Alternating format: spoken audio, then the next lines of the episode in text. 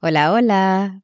Bueno, esto es Little Talks, un espacio que en verdad quiero hacer todos los lunes porque sé que no todo el mundo tiene el tiempo o la atención, porque me pasa también, para escuchar un podcast de una hora, de 40 minutos, de 20 minutos, incluso de 15 minutos. Entonces, dije, voy a crear unos espacios que se van a llamar Little Talks, con cuestiones diferentes que salen de los capítulos grandes y de las cosas que les comparto en Instagram y que siempre agrupo para, bueno, darles una cuestión en la semana en la que puedan reflexionar cuando están que cocinando, manejando el trabajo, lo que sea. Hoy les quiero preguntar y decirles, ¿por qué nos damos tan duro? ¿Y por qué nos castigamos cuando nuestras versiones del pasado fueron tóxicas? Hay que dejar de hacer todo más difícil y hay que hacer las paces con nuestra peor versión. Hace unos días lancé un poll en Instagram sobre las preguntas que les hice sobre encontrarnos con personas del pasado y tener que explicarles que cambiamos y que somos ahora esto, pero en el pasado las herimos, entonces como que la persona realmente no quiere estar con nosotros o no ha sanado lo que le hicimos. Hay que entender que esos espacios nos quitan bastante energía. Cuando las dos personas están preparadas para volver a conectarse, significa que las dos personas hicieron su trabajo por separado y no sentimos como que nos están chupando la energía cuando estamos alrededor de ellos. Porque lo que pasa es que cuando nosotros cambiamos y la gente no, y siguen haciendo y teniendo todas esas cosas que nos triguerean o nos molestan o nos chupan la energía, vamos a quedarnos como que en el mismo lugar y la energía no se va a mover. Hay algo en yoga que se llama prana, que es la energía, que siempre se mueve. Y precisamente nuestra energía siempre se mueve y siempre estamos cambiando.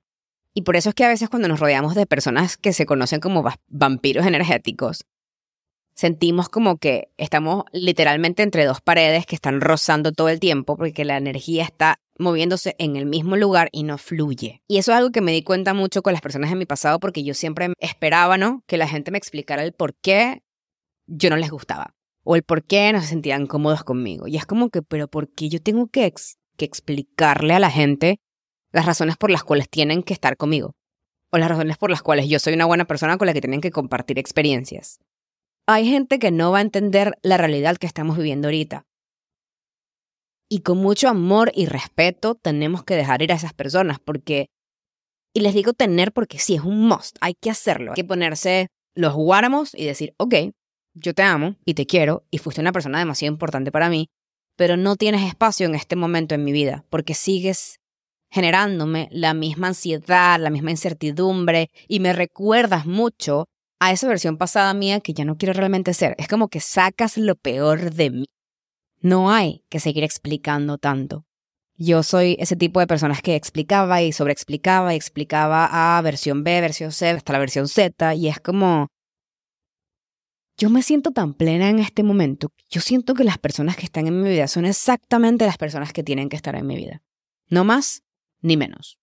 Así como no todo el mundo viene a tu vida para quedarse, así como no todo el mundo viene a tu vida para enseñarte, así como no todo el mundo viene a tu vida para irse, hay un proceso natural de entender que no le vamos a gustar a todo el mundo y que siempre alguien va a tener algo que decir sobre nosotros que puede ser la verdad que ellos tienen de nosotros y que no está para nada relacionada a la versión en la que nos estamos convirtiendo. Y siempre me pregunto, ¿no? Persona correcta en momento incorrecto. Y que mm, en estas semanas vi 500 días con Summer, otra vez, con mi novio.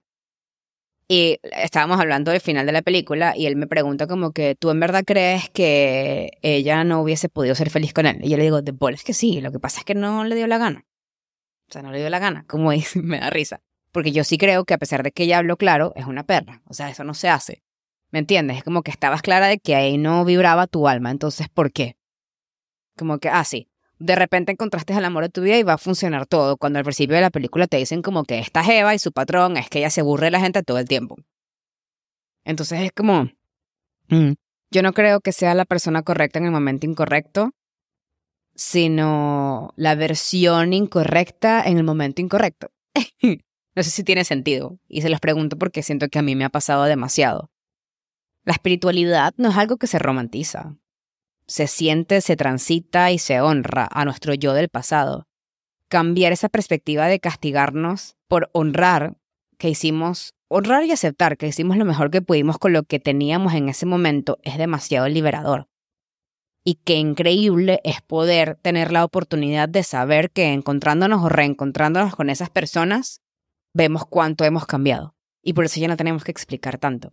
Porque al final es cuestión del pasado. Si crees que es la persona correcta en el momento incorrecto, el momento incorrecto, la versión incorrecta, lo que sea, no importa. El hecho es que nada de lo que pasó importa en este momento. Y como te dije, siempre vas a ser el enemigo en la historia de alguien, o la malvada en la historia de alguien, o el villano en la historia de alguien. Y eso está bien. Pero no por eso significa que tengas que pedir perdón y explicar de más. Te quiero, espero que tengas una feliz semana.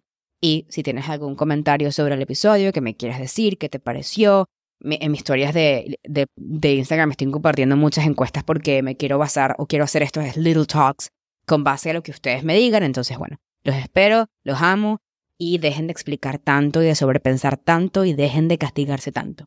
Los quiero.